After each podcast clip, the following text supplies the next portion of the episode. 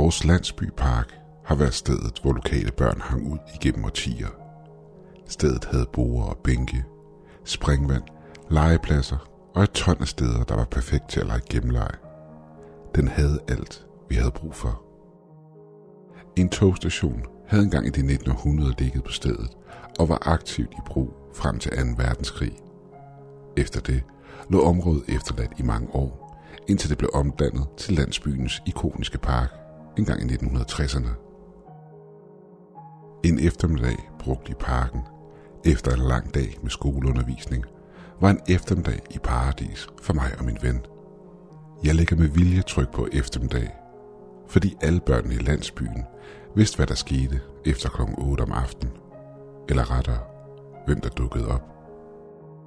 Hver dag efter solnedgang dukkede en silhuet op, der mest af alt mindede om en lille dreng. Han kunne ses sidde på en af gyngerne. For de voksne var det ikke andet end en optisk illusion, der blev skabt af skyggerne og de nærliggende gadelamper. Når det kom til teenagerne, så lykkedes det for et par stykker af dem at se en sløret menneskeskikkelse. Men ud over det, så de ikke mere.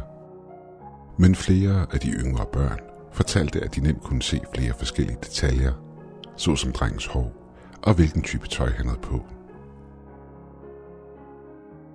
Det var en kold november eftermiddag. Det havde været en fantastisk dag. Jeg havde det sjovt i parken sammen med mine venner. Med mig havde jeg et rødt armbånd i lommen, som jeg havde planer om at give til Anna, som jeg var en smule lun på. Det var min plan at give hende det senere samme aften, når hendes forældre, der havde været venner med mine forældre siden de havde været børn, kom til middag.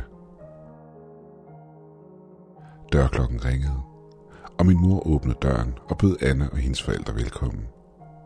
Jeg sukkede i det, jeg stirrede på Anna, som var jeg i en dyb trance. Hun var smuk. Med hendes lange brune hår, de røde sløjfer, samt hendes fregner, der komplementerede hendes smil. Plus det, hun havde en fantastisk personlighed og ofte hjalp mig med mine lektier. Jeg vidste bare, at vi var ment for hinanden. Fantaserer du lidt om din kæreste, spurgte min storebror mig drillende. Hvad? Hun er ikke min kæreste. Blandt dig udenom, svarede jeg tilbage. Min storebror rullede med øjnene og sendte mig et drillende smil. Ja, som om, fordi du står overhovedet ikke og råder mig lige nu, svarede han sarkastisk. Jeg sagde ikke et ord. Han havde eksponeret mig. Min bror småklukkede for sig selv. Bare rolig, sagde han. Jeg skal hænge ud med mine venner, så jeg kommer ikke til at være i vejen for dig. Okay, sukkede jeg. Du fik mig. Jeg vil give hende den her.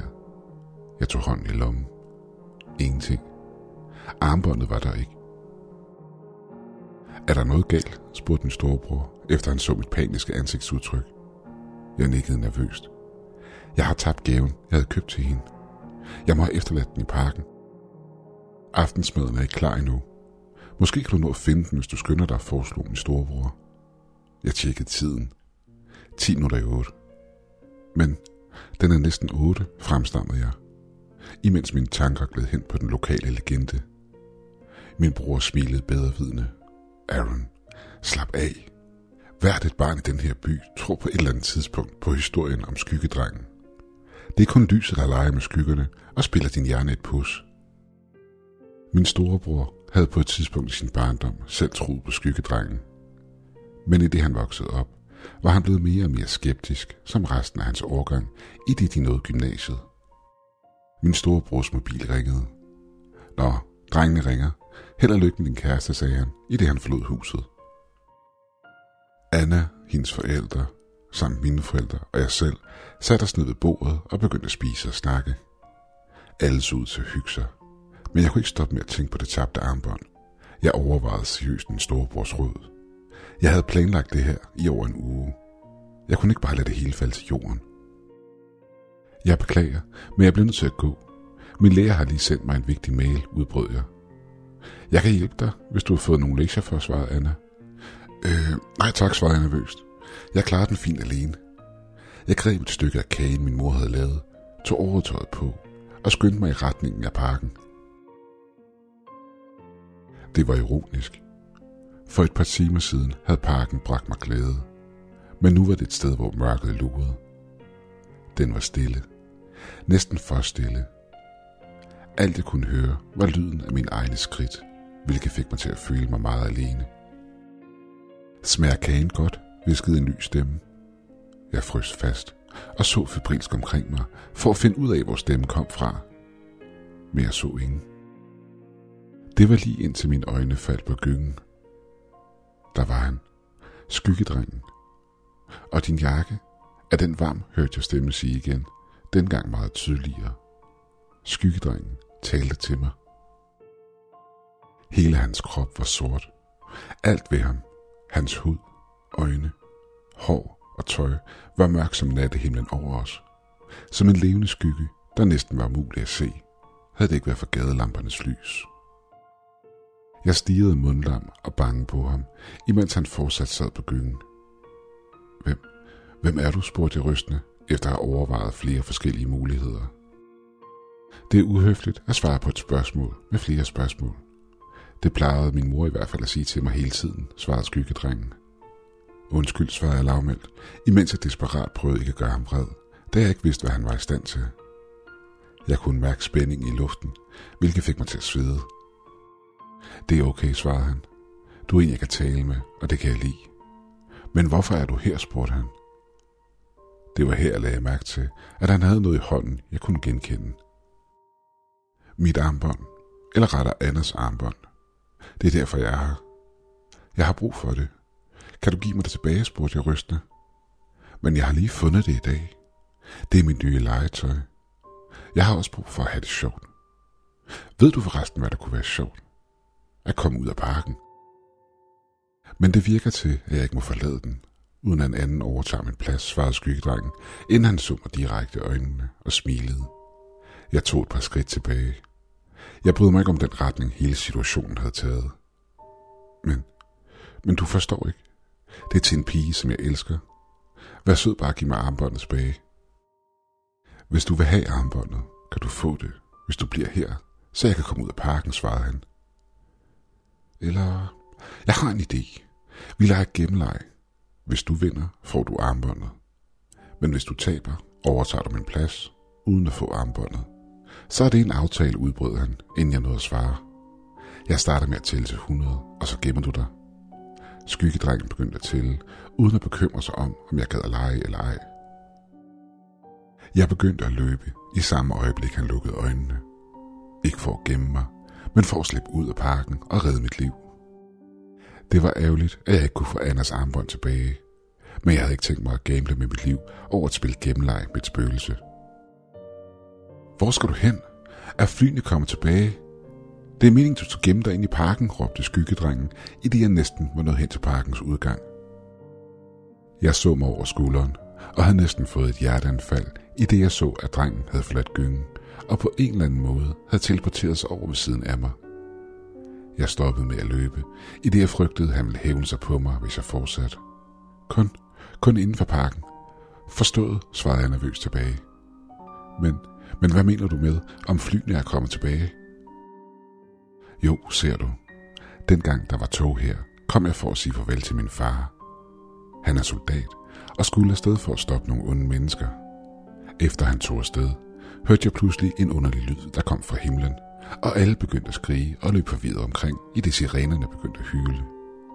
Det viste sig, at en gruppe fly var på vej mod togstationen, fortalte skyggedrengen.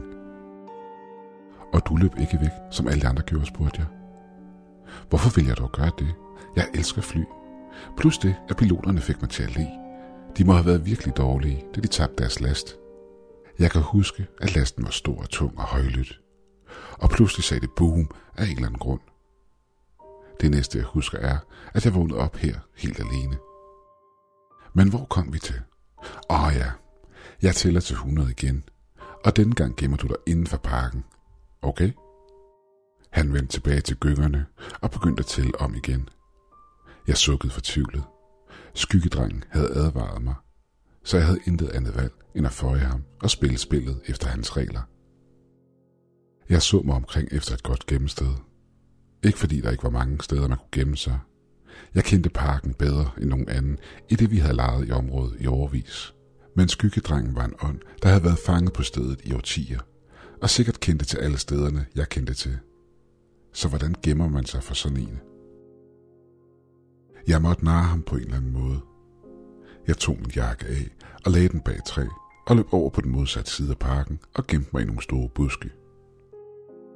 Det føltes koldt uden jakken, men det var en pris, jeg var villig til at betale. Jeg krummede mig sammen i buskene og håbede på det bedste. Skyggedrengen begyndte sin jagt. Jeg kunne høre ham snige sig rundt i parken, imens han spejlede i hver en afkrog af området med et legesygt smil i ansigtet. På et tidspunkt begyndte han endda at nynne. Redslen jeg følte inde i, i det jeg desperat prøvede ikke at røre en muskel, kan ikke beskrives med ord. Det var et spørgsmål om liv og død for mig, imens han tog det som en leg, hvilket gjorde det hele meget mere skræmmende. Du kan ikke gemme dig for mig, råbte han.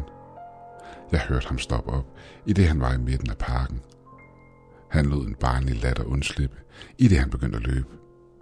Mit hjerte hamrede i brystet på mig. Havde han fundet mig? Jeg kiggede forsigtigt ud fra mit skjul, i det jeg forventede at se ham løbe mod mig. Men i stedet løb han imod den modsatte side af parken. Imod min jakke. Jeg kunne ikke tro det. Mit træk havde virket. Jeg kunne se udgangen fra busken, jeg sad i. Jeg var forholdsvis tæt på, hvorimod skyggedrengen var på den anden side af parken. Måske kunne jeg klare den. Det var risikabelt. Jeg huskede på, at han stadig kunne teleportere sig. Men hvis det lykkedes mig at nå udgangen, uden han opdagede det. Tanken var tillokkende. Jeg så ud fra mit skjul en sidste gang, bare for at være sikker på, at han stadigvæk var langt væk. Kysten var klar. Det var nu eller aldrig. Jeg sprang ud af busken og løb alt, hvad jeg kunne imod udgangen, uden at se mig tilbage. Hey, der er du! Kom tilbage! Hey, du snyder, hørte jeg skyggedrengen råbe efter mig. Jeg var få centimeter fra udgangen. Jeg ignorerede ham og fortsatte. Endelig lykkedes det mig at komme ud af parken, men jeg stoppede ikke op, før jeg var langt ude af syne fra parkens indgang. Jeg lod dybt suk undslippe, i det jeg nåede hjem. Jeg tror, du skylder os alle en forklaring, sagde mine forældre vredt, i det jeg trådte indenfor. Jeg kunne godt forklare jer det, men jeg tror ikke, vi forstod det, svarede jeg udmattet. Åh, Aaron, selvfølgelig vi forstå det. Vi havde også vores egen kærlighedshistorie, dengang vi var unge, svarede mine forældre smilende. Men lykkedes det dig så at finde armbåndet, spurgte de forventningsfulde. Jeg så forvirret på dem. Hvordan vidste de noget om det? Beklager, brormand, sagde min storebror. Alle blev en smule bekymrede, efter du forlod huset. Selv jeg blev en smule bekymret, så jeg var nødt til at fortælle dem det. Hvor er Anna, spurgte jeg. Det var det, vi lige skulle til at sige. Hun forlod huset for et minut tid siden, efter hun fandt ud af alt det her med armbåndet. Hun sagde, hun ville tage hen i parken og give dig en behagelig overraskelse. Jeg tabte alt farve i ansigtet og blev lige bleg. Jeg var overrasket, men ikke på den behagelige måde. Jeg løb i fuld fart tilbage imod parken, alt imens skrækkelige scenarier af Anna og skyggedrengen får igennem mit hoved. Jeg var mere end udmattet, men jeg måtte fortsætte for Annas skyld. Anna! Anna råbte jeg, i det jeg nåede parken. Jeg faldt om på mine knæ, da det jeg så efterlod mig med tårerne trillende ned ad kinderne. Hvis du besøger min landsby i dag, vil du finde ud af, at landsbyens børn ikke længere fortæller historier om skyggedrengen, der hjemsøger parken, men om skyggepigen. De børn, der bor tættest på parken, fortæller, at de om aftenen nogle gange kan høre gråd. Nogen siger endda, at de kan høre en kalde på en. Men hvem det er, hun kalder på, er der ingen, der ved. Men alle er enige om, hvordan hun ser ud. En ung pige med langt brunt hår, røde sløjfer, og på hendes ene arm bærer hun et armbånd.